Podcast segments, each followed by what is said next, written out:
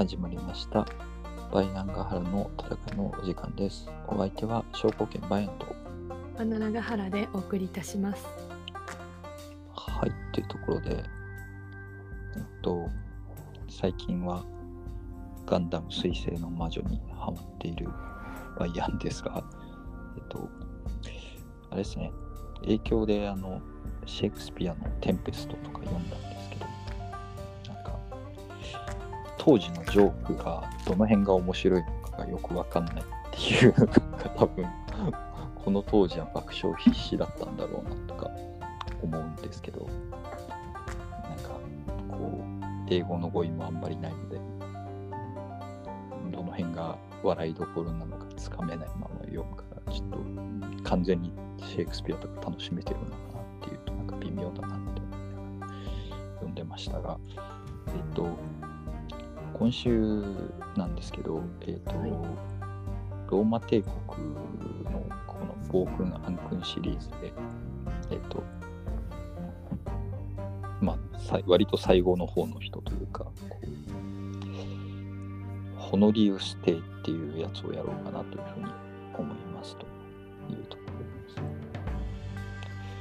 ホノリウどちらス帝って様ですか？どちら様ですか？の世界の人も結構いるっていう。か、あんまり有名じゃないっていうか、なんかすごくボー君とかアン君とかすごい好きな人的には覚えてる人もいるかもしれないけれども、なんか、ノーマ皇帝、ボー君、アン君で打線組んでみたとか言うと、なんか5位とかになってる感じ。まあ1位まあまあとかではない。ネロとかカリキュラとかと比べるとやっぱりちょっと順位劣るかなけど、インパクトがそう、インパクトがあるエピソードが1個しかないっていう人ですが、まあまあ、最後の方のその有名なエピソードが割と秀逸だ人なので、ちょっと紹介していこうかなと思います。あの、ホノリウス帝っていうのはですね、えっ、と、えー、と東方聖帝テオドシウス一世の次男なんですけど東方聖帝ってなんやねんっていうかなるんですけど、うん、2つになってた。そう2つになっちゃった頃の2つになっちゃってだいぶ経った頃のこう時代の西ローマ帝国の皇帝なんですよねホノリウスっていうのは。でえっ、とお父さんのテオドシウス一世はなんかこういいやつだったかっていうと微妙ですけどこう軍事的にはなかなか成功した人であの東方聖帝だったんですけどテオドシウス一世は、えっとコンスタンティノープルのそのを中心とした、えっと東ローマ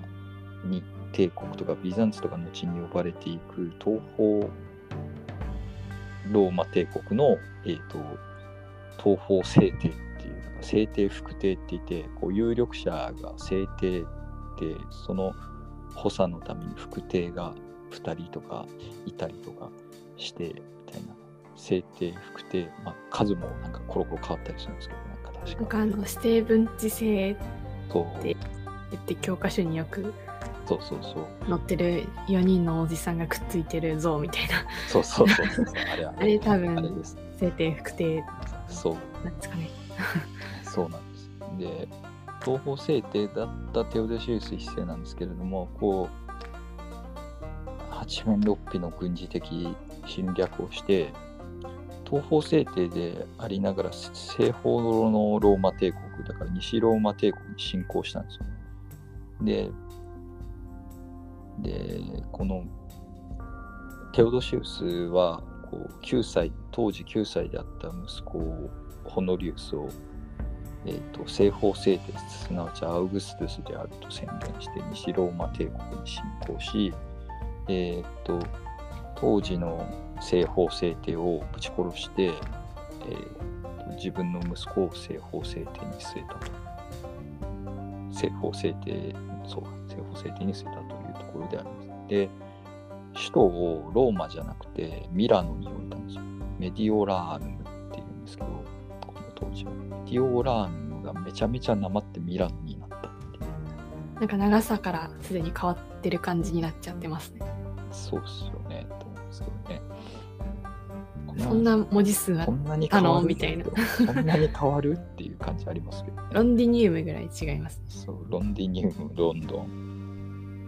ルテルテティアがパリでしたっけ？パリ。ルテティアそうね。ルテティア。あれよよくわからないんですけど、あれどうしてそうなったんだっけっていうのもありますけど。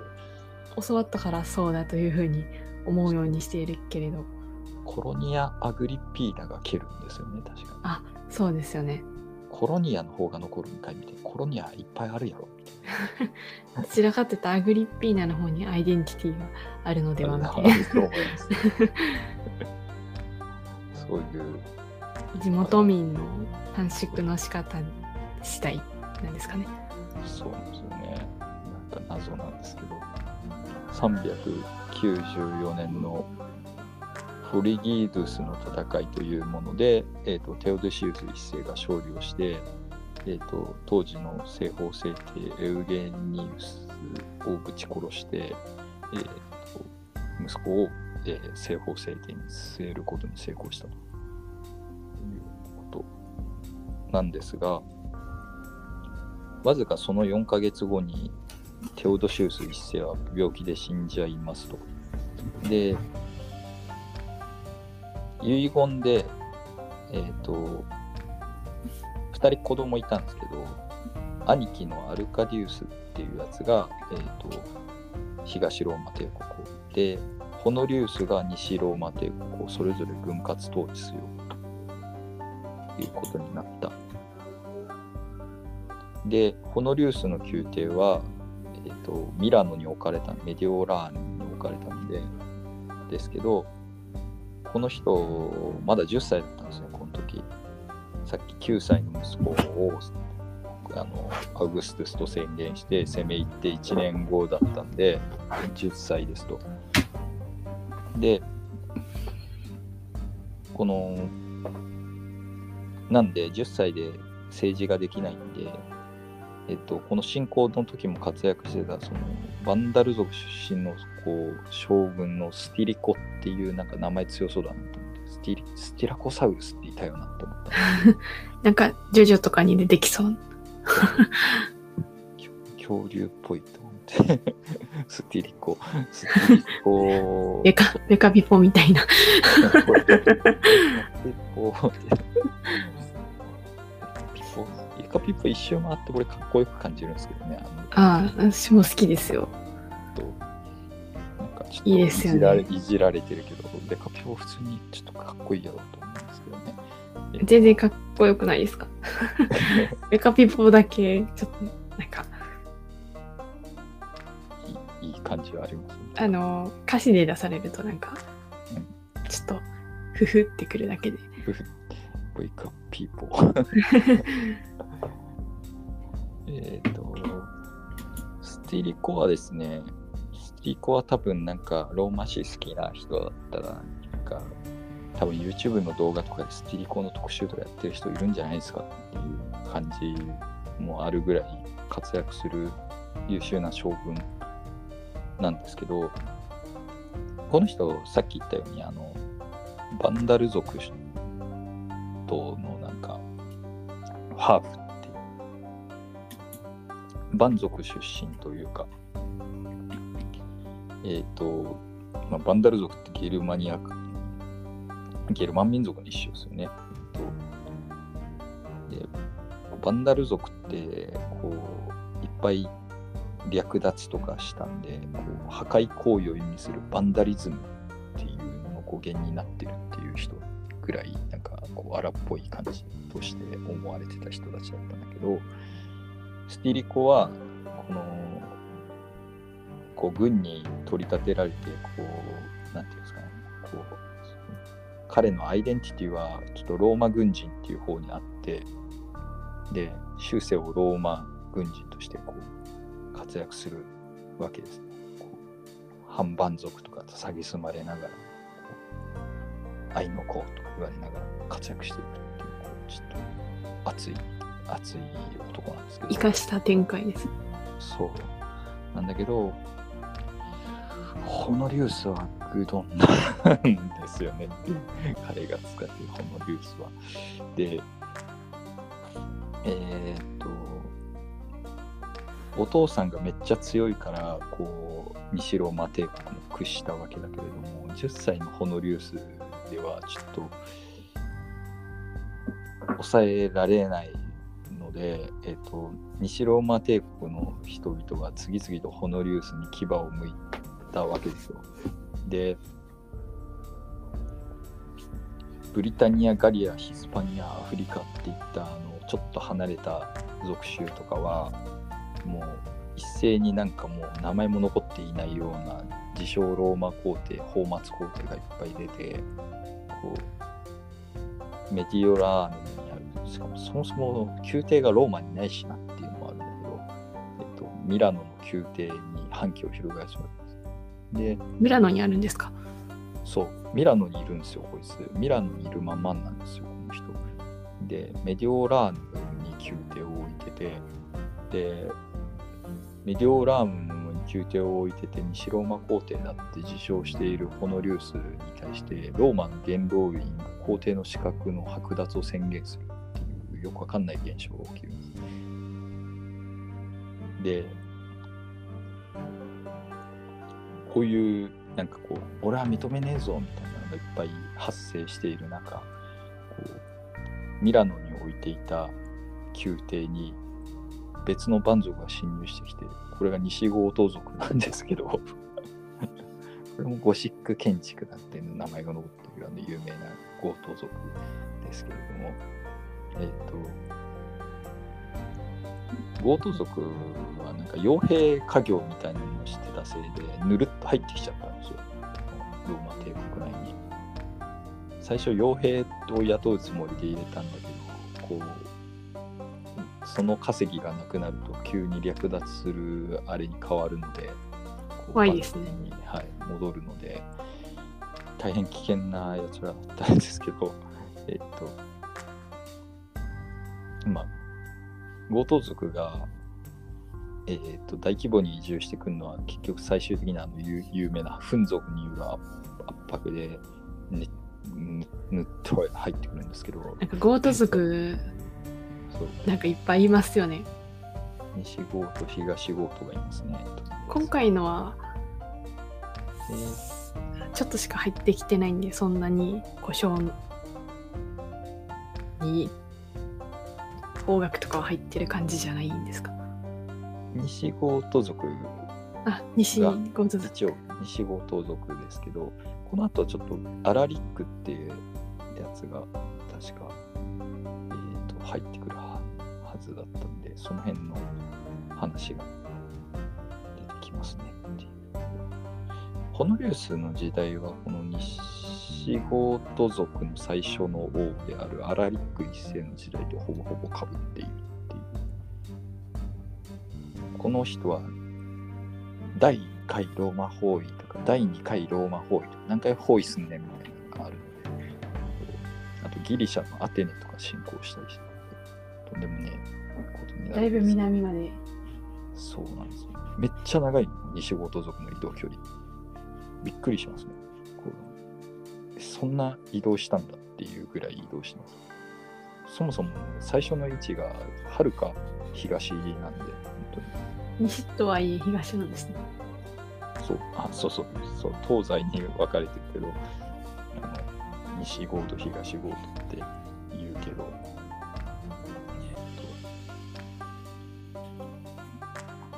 東郷盗族、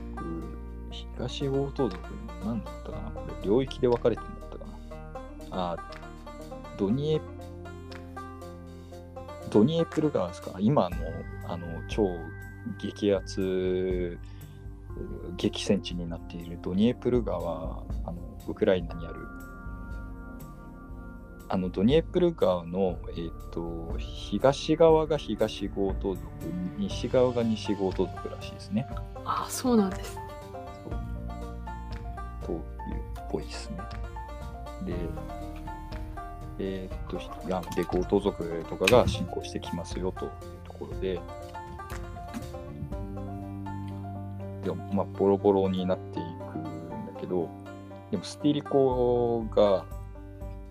めっちゃ強いんですよ、この。で、バシバシ退けていくというところで、えっと、お父さんのテオドシウス一世の時も活躍したんですけど、えっと、さっき言ったアラリックとかの戦いでも優勢にことを進めて、えっと、次々とこう戦果を上げていくわけですが、えっ、と、他にもあのさっき言ったバンダル族とかとも戦ったりとかして、で、ステリコはすごい活躍したんで、えっ、と、ステリコの娘はホノリウスと結婚したりして、だから外籍になるんだけど、ステリコ自身も。えっ、と、東方制定がさっき言ったように西方制定、東方制定って言ってましたけど、ホノリウスのお兄ちゃんの東方制定アルカディウスが408年に死んでしまって、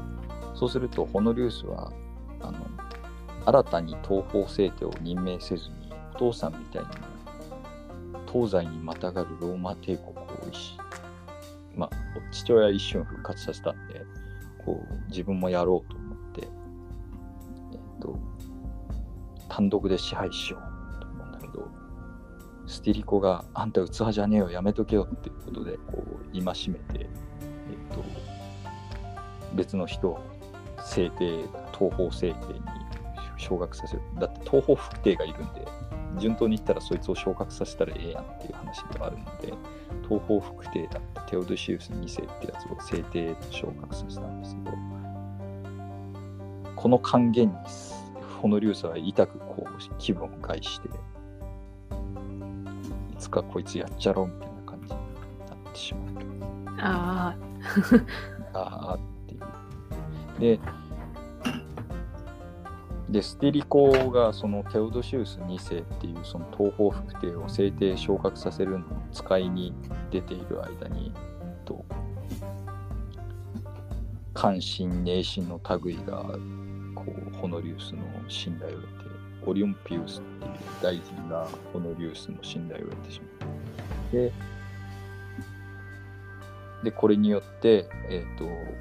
スティリコがさっきの死者の任務を果たして戻ってくると,、えー、といきなり捕まえられてしまう。で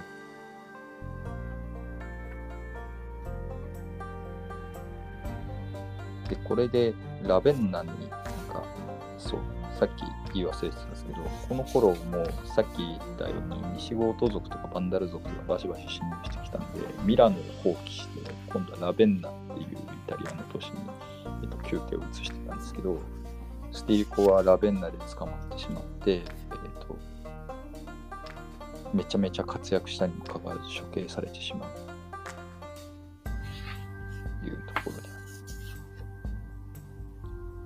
ったいないことをしましたね。もったいないことをしたんですよね。で、オリンピアスはこれによって、と初期官長の地位を得て、なんかブイブイ言わしてたんですけれども、ステリコのフォロワーみたいな人たちがいっぱいいて、で、その一人である、まあ、後にこう西ローマ皇帝になるコンスタンティウス3世っていう人がいて、こういうまあ、コンスタンティウス3世っていうともう名前、名前があれみたいじゃん。皇帝みたいじゃん、すでにとか思っちゃうけど、コンスタンティウス3世が、えっ、と、スティーリコを尊敬してたので、オリンピアスに恨みを持っていて、えっ、と、こうオリンピアスを捕らえて殺しちゃうっていうような事件を起きっていうところでございますが、スティーリコがぶち殺されたことによって、異民族に動揺が走るんですよ。こう結構さっき言ったようにいっぱい侵入してきていたので、さっき言ったように、その傭兵家業をしている蛮族みたいな人たちもいっぱいいたので、スティリコ、ハーフのスティリコでさえ殺されてしまうんじゃ、俺たちにも危ないんじゃないかみたいなことで、こう、ローマ帝国内に居住していた蛮族たちに動揺が走るんですよ。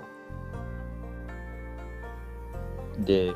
なんか反乱起きるんじゃないかって思ったホノリウスは、えっ、と、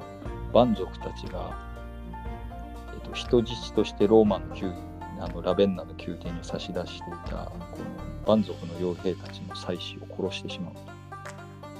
人質も殺しちゃうんですか？人質を殺しちゃうんですよ。意味が分かんないんですけど 見せしめとして殺したっていうんですけどまだ何も。なるかそれって思って。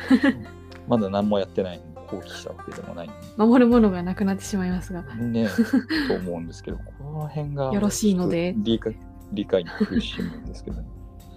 誰も止めなかったんですかね。何なんだろうねと思うんですけどね。で、こんな方法でもちろん不満が収まるわけはなくて、えっ、と、まあ追い出したかったとかいうのもあるのかもしれないですけどね。単純に蛮族嫌いだった可能性もなくはないですからね。こう、でもそれは、ヒートを貯めるだけみたいな。そう、ヘイトを貯めるだけで。で、ローマ帝国内にいた3万人の蛮族が、あのスティリコがなんとか食い止めていた西ゴート族のめっちゃ強い王、アラリック一世のもとで逃亡してしまう。で、妻や子供たちを殺した、こう、ホノリウスに復讐してくれって言ってアラリックに頼み込むわけです。で、アラリックは、こう、長年、こうね、スティリコと争っていたわけですけれども、こう、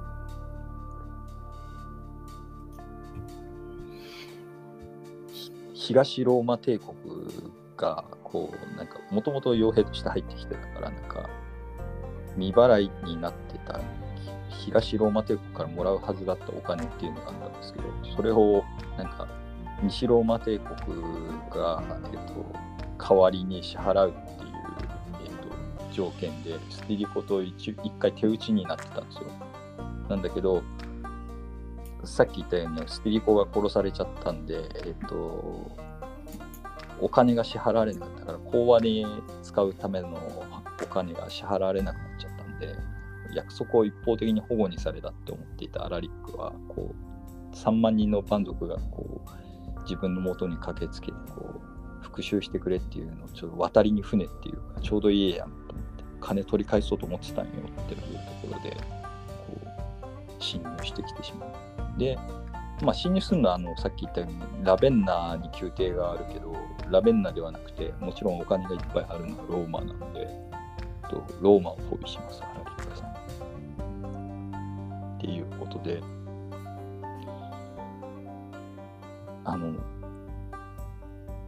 全然ローマ第一次ローマ法やローマの方は叶いませんであの元老院が多額の賠償金を支払うことで追い返すっていう。で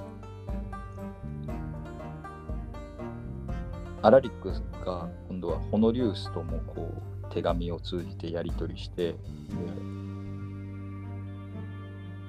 そのもっとお金くれよみたいなことを言うんだけどホノリウスからはこう罵倒の「やーいばーか」みたいなの手紙が来るっていう。誰が払うかボケみたいな手紙が来るっていうことででぶち切れたアラリックはもう一回ローマを包囲するそれもやっぱローマなんですね。そう、うん、多分ホノリウスの年ボロボロだったんじゃないかっていう。ああと、ラベンナは、あの、ラベンナはただ、ガチガチに固めてて、軍隊がガチガチに固めてて進行できなかったっていう事情もあるらしいんですけど、あホノリウス直接殴ってやるみたいな気分で来たのかと思いましたが。けど、あの、結局はお金が目目当てらあれだけど、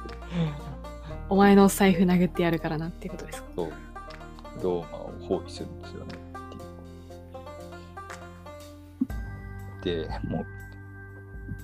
ホノリウスと手紙のやり取りすると、アラリックが怒るだけだから、こう、ホノリウスとはもうやり取りしないでくださいっていうことで、あの帝国の首都長官、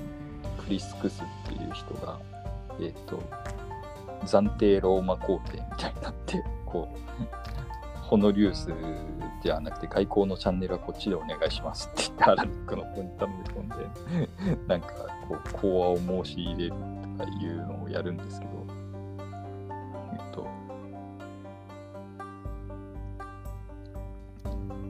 この辺がうまくいかなくて何度も何度も攻めてくるこうアラリックにローマの人たちもあの一般民衆たちも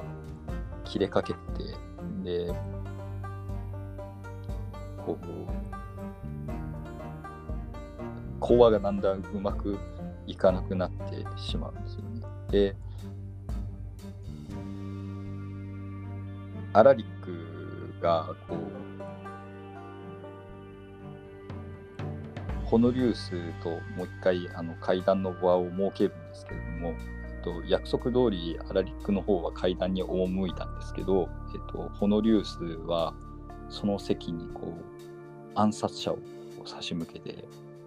襲うんだけど見事に失敗してアラリックに逃げられるっていう。っていうことで、えっと、交渉を最終的に断念したアラリックはこうローマに攻め入ってしまうと。これでもう包囲じゃなくて本当にローマ市街地に侵入して、略奪の限りを尽くして3日間にわたってローマで略奪を働きいっぱいの人たくさんの人が殺されたくさんの人が連れ去られみたいな事件が起きるという時なんですけどでこのグダグダの外交の末にこうローマが陥落してしたして3日間略奪されたわけなんですけれどもこのこの時のローあのホノリウス帝の反応がすごくて。この時はあのホノリウスはあの鶏を飼うことを趣味として統計がなんかなんですかね。わかんないですけど。えっとでその鶏のお気に入り一番のお気に入りの鶏がローマっていう名前をつけてて。ローマを買ってんですね。そうローマを飼ってるんですよ。でで部下が駆けつけてきて「ローマが大変なことになりましたぞ」ってホノリウスに言うんだけど「ローマならここにおるではないか」って言って鶏を掲げたっていう話があって。そんなややこしい名前つけるから。で、そのそのローマじゃなくてローマ陥落しましたって言われて、は初めてこう鶏を取り落とすっていうこういう話があったっていうのが、えっとホノリウスのハイライトっていう。でもアラリックに殺されたかっていうとそんなことではないんですよねあ、そうなんですね。そう。これね、閉まらないんですよね。410年にこうローマ市内になだれ込んで、こうさっき言ったローマの略奪をこうするんですけど、アラリックが。えっ、と、アラリック、この略奪して、確か帰りにすぐ死ぬっていう。こうローマを、えー、と第二次イタリア侵攻って一般に言われるときに、えー、と略奪しまくるんですけど第で三包囲的には第3回ローマ包囲なんかなんかこうややこしいなと思うけど。えっ、とこの時にえっ、と帰りになんか嵐に会うんですよ。アラリックはこうか帰りっていうかもうローマを略奪した後に今度はカルタゴとかを襲おうかなとか思ってアフリカ属州に向かうんですけどえっ、とそんな、そんなお散歩みたいな感じで。でこんこんなアラリックの艦隊をこうめちゃめちゃな嵐が襲ってテンペストが襲ってこうあ、それで、テンペスいやいやいや。関係ない。なんとなくオープニングで言ったのは単純にガンダムにハマってただけですけど、えっと、テンペストがね、襲って、こう、で、この時に水浸しになって、こう、アラリックはなんか変な熱病にかかって倒れるんですね。で、死んじゃうんですけど、えーと、ちなみにこのアラリックの最後の話としてちょっと怖いなって思ったのが、えっ、と、アラリックはめっちゃでかい墓を建てた、建てるように遺言しとって、で、あの、征服したところのなんか鎮鎮宝財宝を、えっ、と、自分のお墓と一緒に埋めろみたいなってめちゃめちゃでかい墓穴を掘ってでこう各地からこう捕虜として連れてきた人たちを大動員してこうすごいでかい墓を作ったんです。で川の流れを変えてまでそのすごいでかい墓を作ってでで最後に、えっと、川の流れを元に戻すんですよ。で墓はその川の流れの下に水底に戻るっていうことで、えっと、すごいこう地中にすごいでかいあの母室というか石室というかができてでその上に土かぶせてその上から川の流れを戻したんでもう川の底にこうアラリックの墓はあってでちなみにその大工事をした人たちは全員川に沈められた。えー、そうなんですね。見つかったんですか？見つかってはない見つかってはない。墓の場所の秘密を守るために全員沈められたらしくて、あらりの墓所は分かってなかったと思う、う確か。えー、そうなんみんな探しに行きますよね。すべてをそこに置いてきたんですからね。一緒に埋まってるわけです、とんでもない財宝があるはずみんなアラリックの大財宝を探して海に出るはずじゃないんですか？すごい気になりますね。今だったらわかるんじゃないですか？あ、そうなんね。ちょっとアラリックの墓って昔聞いた時にそのロマンだなと思っただけど、本当に見つかってるのかないのかっていうなんかちょっとソナー、ソナーでもないですけど。航空写真とかアラリックの墓所コゼンツァっていうところで死んだっつうのは分かって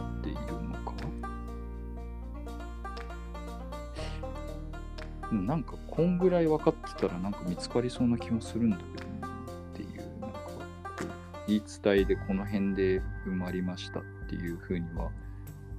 分かってるんだけどアラリックの墓ね特に見つかったみたいなのはパッと出ないですね。ですね。ロマンじゃんって思うんですけど。めっちゃローマのから略奪したものとか出てくるんじゃないの？え、もうしかも誰も触れてないはずだから、完璧な感じで出てくるんじゃないですかね。すね すごい気になりますよね。これすごい気になるな。誰か探してくれないかな。裁縫気になるなっていうこういうところでえー、っとこの辺のそうホノリウスさっき言った通りマジで閉まんなくてこうホノリウスローマ略奪されたけどこいつ自身は違うところにおったが死ぬわけもなく、えー、散々なこう結果を残した後もまだ10年ぐらい生きますっていうこう生き恥を生き恥をさらしてしまう。しながらこう410年にさっき言ったようにローマ略奪があってえー、っとまあでもさっきのニワトリの話はギボンはこんな話嘘っぽくねって言ってるんですけどえー、っとでも面白ければまあまあ面白いからいいじゃないですかで、423年に死んでるから、10年近く在した、ね、この後っていう。でも、この人、子供いなかったんですわ。意外ですね。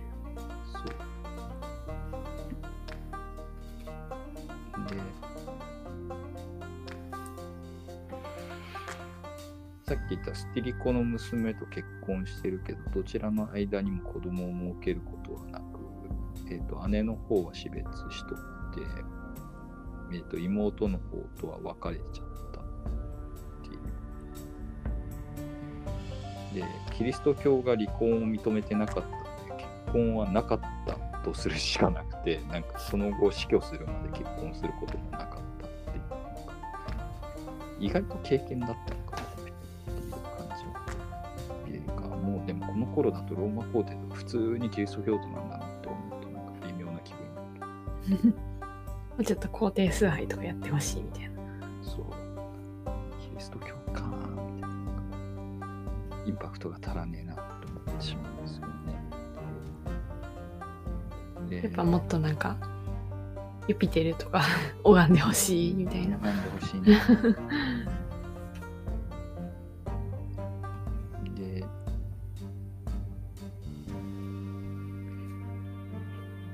ハンネスっていう人が次の皇帝になっております。ヨハンネス。ヨハンネスよく知らねえ、俺。私も今、おったかなと思いました。ヨ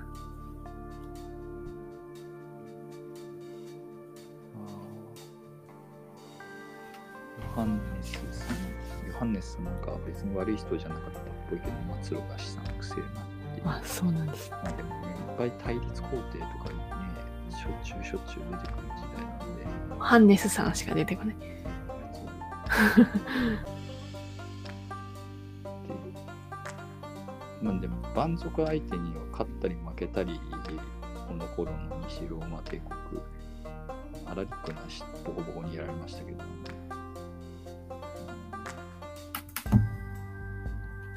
アッティラとかにね、負けっぱなしってわけでもないんで、なんかたまに強い将軍出てきて勝ったりもするんですけど、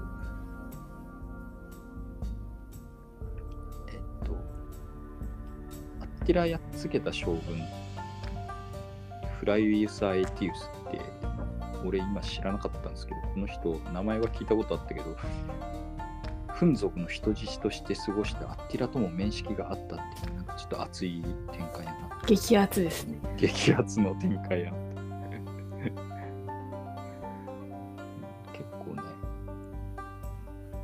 さっき言ったスティリコンもハーフやったんですけど、この頃のローマ帝国で活躍した軍人、なんか名前が変わったようなやつらばっかりで、なんか知らない。よく見てみると、やっぱり全員なんかあれですね、ゲルマン人とかなんですね。活躍してた将軍ね。バウトアルボガスとか、ヒキメルとか。あんま聞いたことない、なんかローマっぽくない名前のやつばっかり。なんとかウスすげえなっていう。やっぱ嘘ついてないとローマ人感ないですね。ローマ人感ないな。で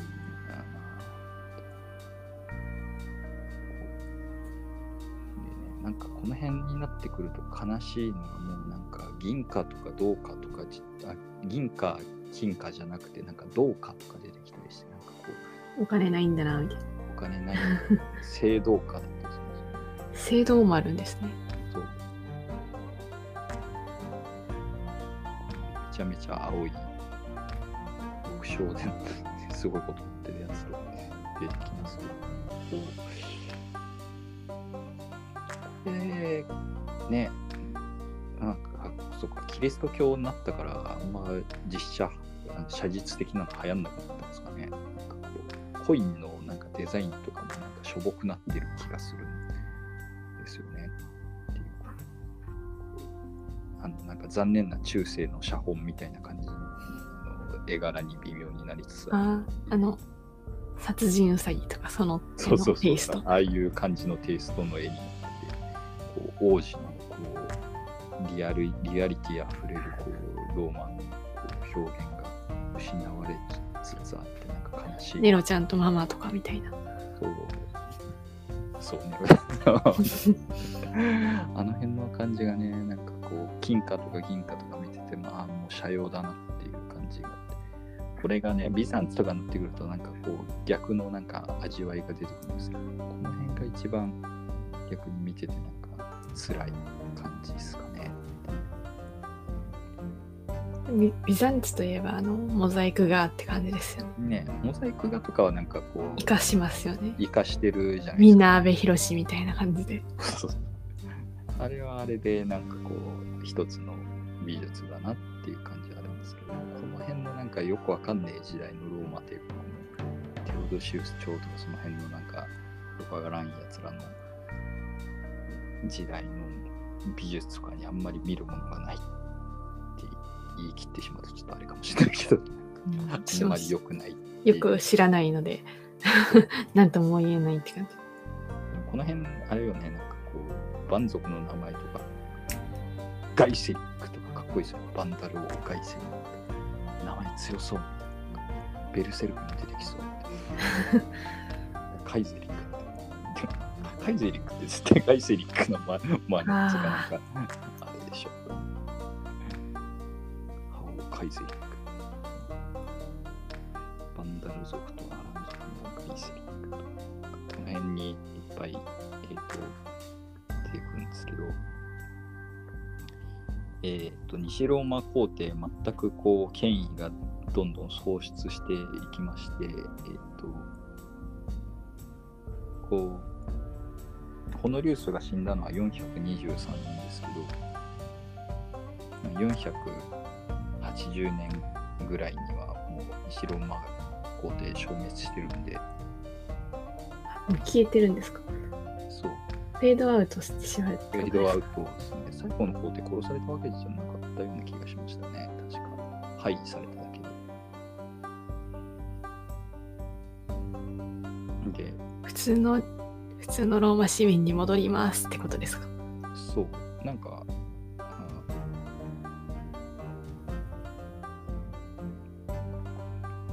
教会建てて、なんか、普通に過ごして終わったはずです。確か最後の皇帝。なんか、えすごい。ですねつましく暮らしましたとさ、へーみたいな。あのおじいちゃんローマ皇帝だったらしいよって感じに。そう。嘘だーみたいな。感って感じですね。そう。すごい。いいですねそれ。一応西ローマ帝国のことはあんまり触れることはないかもしれんから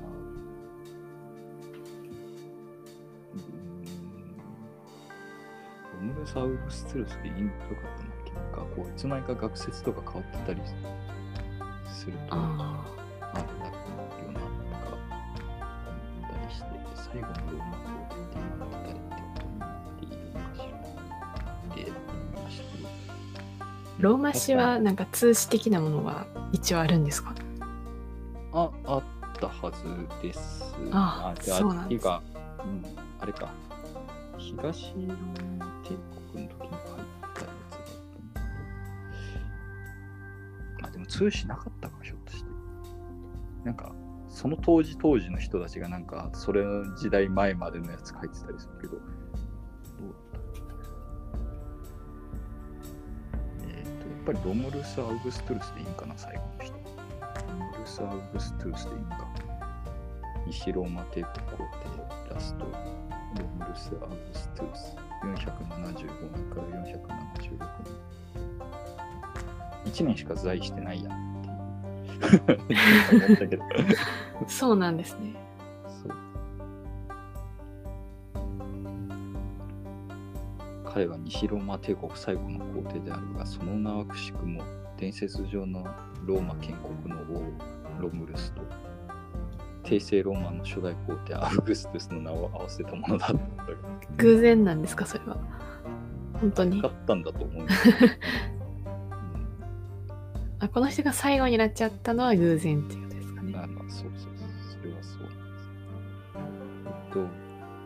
一応、ロムルス・アウグストゥールスに触れていくと、えっと、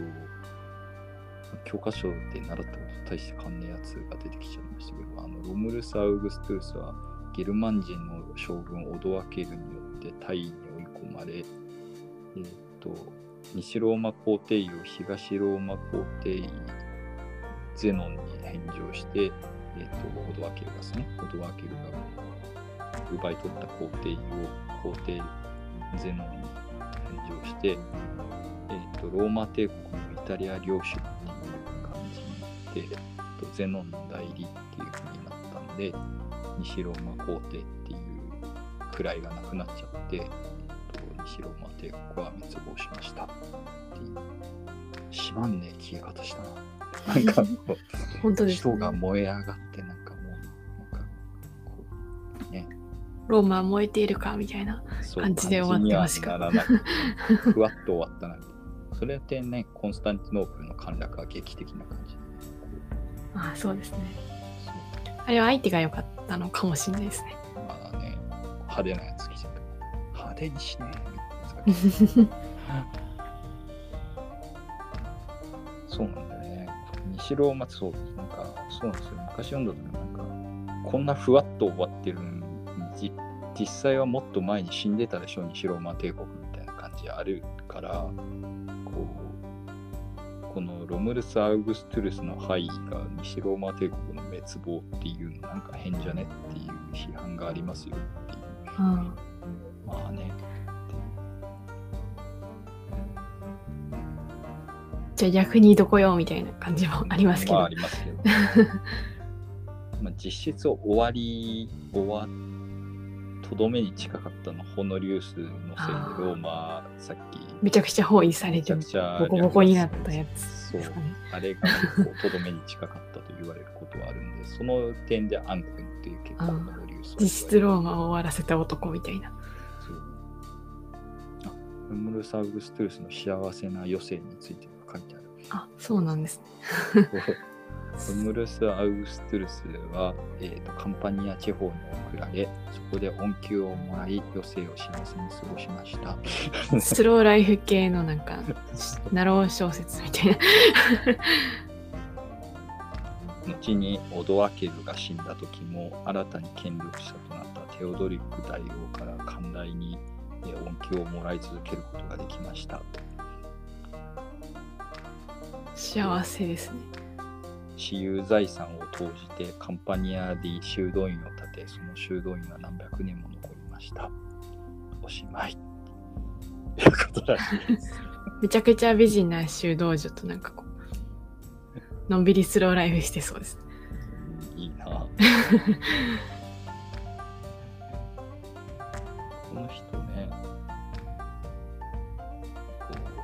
元皇帝が田舎でスローライフする件う、みたいな。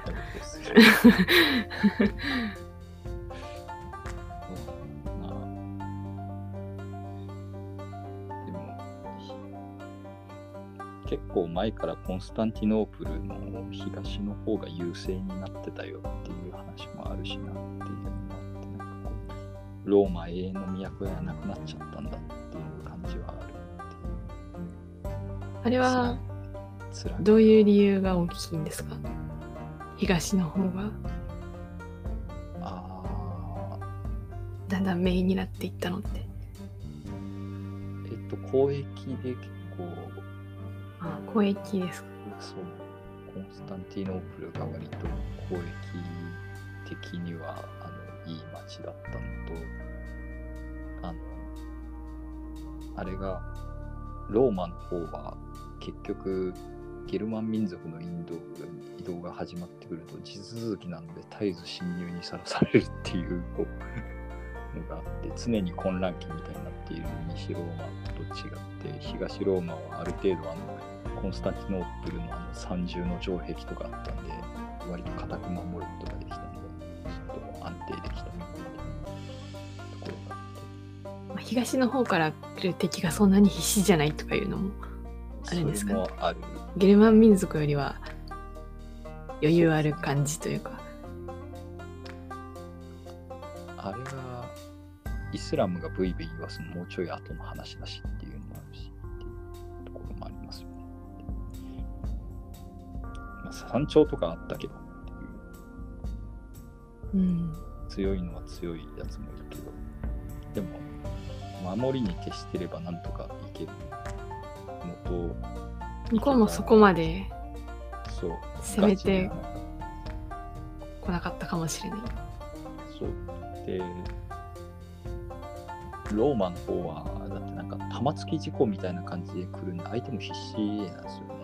後ろから押されてるんですもんね、もそう。ゲルマン民族自体が強度っていうかフン族に押されてまあ強度なのかどうかわかんないですけど今やえっとフン族に押されて侵入してきたりっていうのもあってう。逃げ場がないから進むしかないみたいな。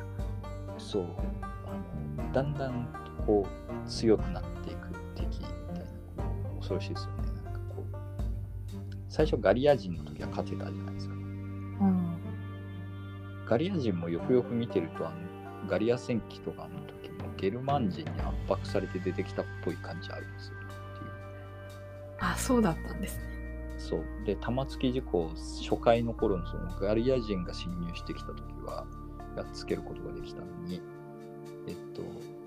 今度は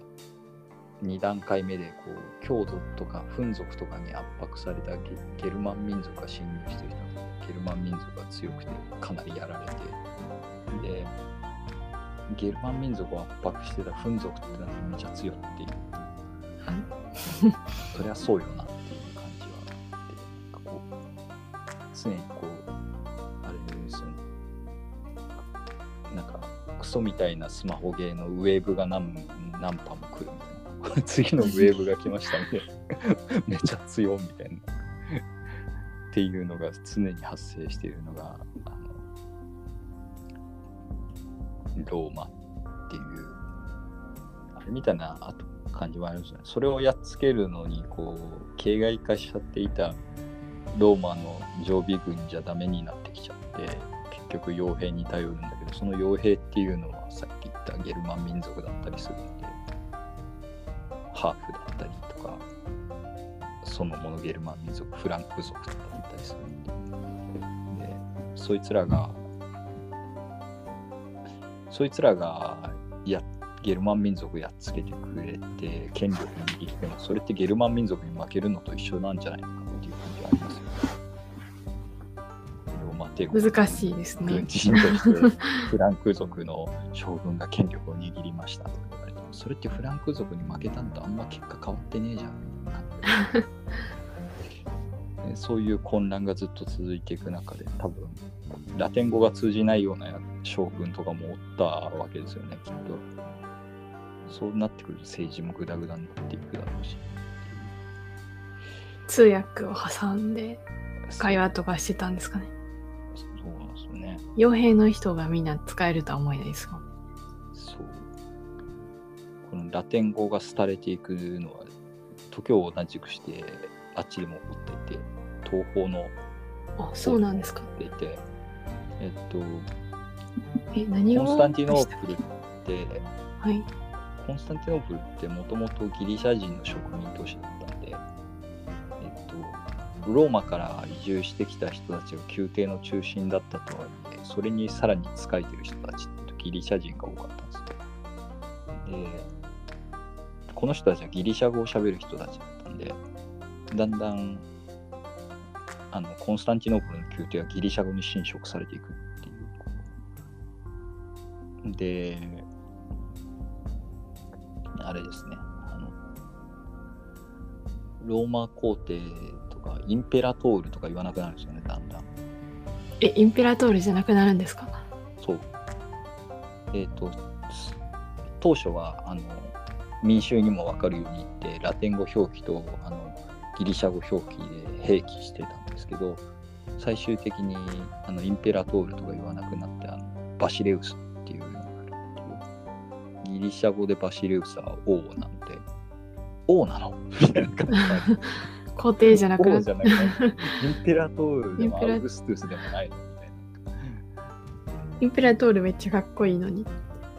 ペラトールじゃないんですよ。バシレウスになっちゃうんで、えっと、コンスタンチヌス大帝だったかな。あれもなんか、あれですもんね。なんかえっと、キリスト信者のバシレウスって名乗ってたはずなんで、んーローマどこ行ったみたいな感じある。ギリシャ語で言われちゃうとなっていう、こう、趣が違うよね。その辺があの、ローマを東西ローマ帝国と東ローマ帝国をなんかこうっていうか昔のローマ帝国とこうコンスタンティノープルでギリシャ化したローマ帝国と別物として見るっていう中世ローマ帝国とかあのビザンツ帝国とかってなんか別の呼び方するのっていうのはあまりにちょっと文化的な違いがあるからっていうところがありますよっていう ふうに言われてるんですよ。確かに全然違いそうですね。そうなんですよね。言葉から違うと結構違うと思いますよね、やっぱり。うんそれはそれでなんか昔のギリシャ文化と微妙に合体ししたのと、あとキリスト教の要素が入るのと、ローマ、ただ法律は依然としてローマ法典だったりするわけで、えっと、なんか不思議な感じがあるのがビザンツ帝国っていう謎の国謎の国ビザンツ帝国ですけれどもまあちょっと変質していっていたんですよっていうのとローマの方は変質どころかも解体されちゃいましたよ。あの西ローマの方は変質するどころかもう解体されてしまいましたよっていうところでまあ、この辺の秩序を最終的に復活させるのが、まあ、フランク族とかがシャルル・マーニを体感される、ま、させるまでは本当の意味で秩序が復活しない。あもうずっと混沌なんですね。ずっと混沌としていく。シャルル・マーニョがね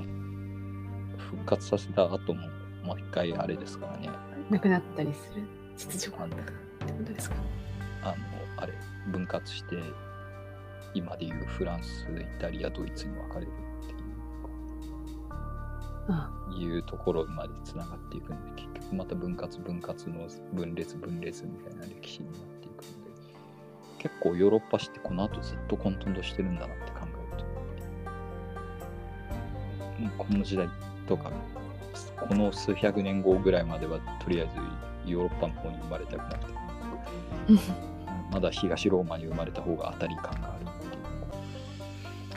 世界が続くっていうここれをこの子のなんか分裂の歴史とか見てるとなんか西ローマ帝国とかっていうかそもそもローマ帝国こうこの広大な領域を一国として治めていたのがなんか夢のように思われるんですよね。二度とまとまることはなかったですもんねですね信じられんな、今見てもと思っちゃう。この空前の世界帝国、帝政ローマの最大領域。と思ってしまいますね。というわけで、今週はこの辺で終わろうかなというふうに思います。えっ、と、バヤンガハの戦いではメールとお受けしておりますので、バヤンガハラとマク Gmail.com の方に、えー、とメールをお寄せいただければ幸いです。ツイッターでハッシュタグでガハラで、えーつぶやいていただいても、えーと紹介させていただきます。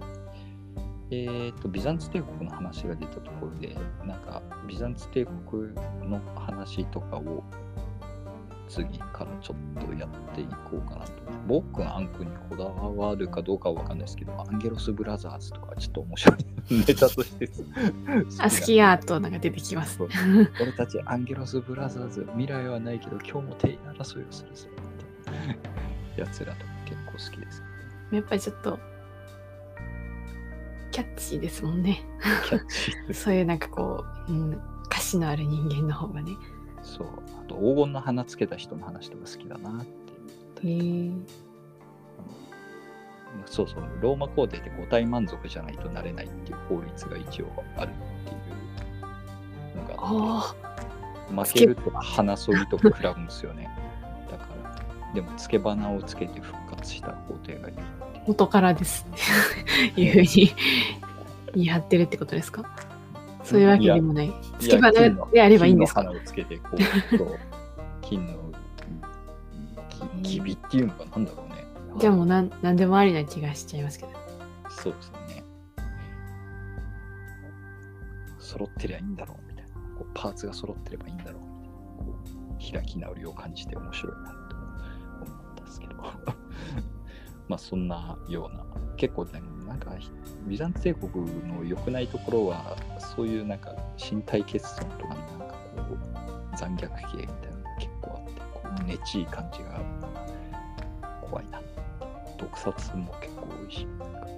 こう、うん、陰謀渦巻くドロドロ感はローマ帝国の頃よりさらに増している。そんなタチション中に殺されるとかそういうぬるいのはなくなるんですね。結構陰惨な感じがします。もっともっと暗い感じがする。高級ドロドロものみたいな。そうそうそう。後期もあるしね、確かにね。カンガンもいるし、カンガンが良くないかな。カンガンがいるからかなとか思ったりもする。というわけ宦で、官外石工程で黄金セットですもん。そう、カンガン外石総合で、黄金セットだし、生徒的にも面白いところあるんですよね。トンデン兵制とか、軍艦苦星とかなんか結構面白い。あと、重装騎兵とか、男の子が好きなやつが結構出てきますよ。え。重装騎兵って馬が大変そうですよね。馬もなんかね、汚ってるですもんね。よく動けるなって思いました。ああいうのはやっぱサラブレッドというよりは、万円とかしそうな馬って感じなんですかね。ちょっとなんか馬自体もがっしりしてる感じのなんかあれのはずなんですけどね。カタフラクト。ダフラクト。カタフラクトっていうのけローギリシャ、ギリシャじゃないか、ビザンツの、えっ、と、重装騎絵が出てこない。そう、馬ががっつり寄ってますね、やっぱり。まあでも一応前だけなのか。顔顔前部分だけ。横がないんかな、こう。横があるタイプもあるっぽいな。突撃して戦う感じなんですよね、多分。うん、かっこいいな、やっぱり。素晴らしいな。それまではそんなに重装じゃなかったんですね。西洋の騎士っていうとなんか、そもそも馬に乗ってないとかですか？騎兵が少ないっていうのがありますよね。あのローマ、割と。歩兵が多くて騎兵少なめなイメージあるんです。アブビがなかったからとかそういう話もあるけど、足めっちゃ鍛えないと騎兵になれないんで、アブミがないから。めっちゃ挟んどかないとダメなんです。そう、めっちゃ挟んどかないとダメだから、足だけのトレーニングとかをめっちゃする時間を設けなきゃいけなくて、なんでそんな暇があるやつは貴族だけなんで、貴族しか騎兵にならないから、おのずと数が少ないっていう感じだったらしいですけど。へえ。カタフラクトもギリシャ語だもんね。やっぱり東ローマはギリシャ文化なんだよな、どっちか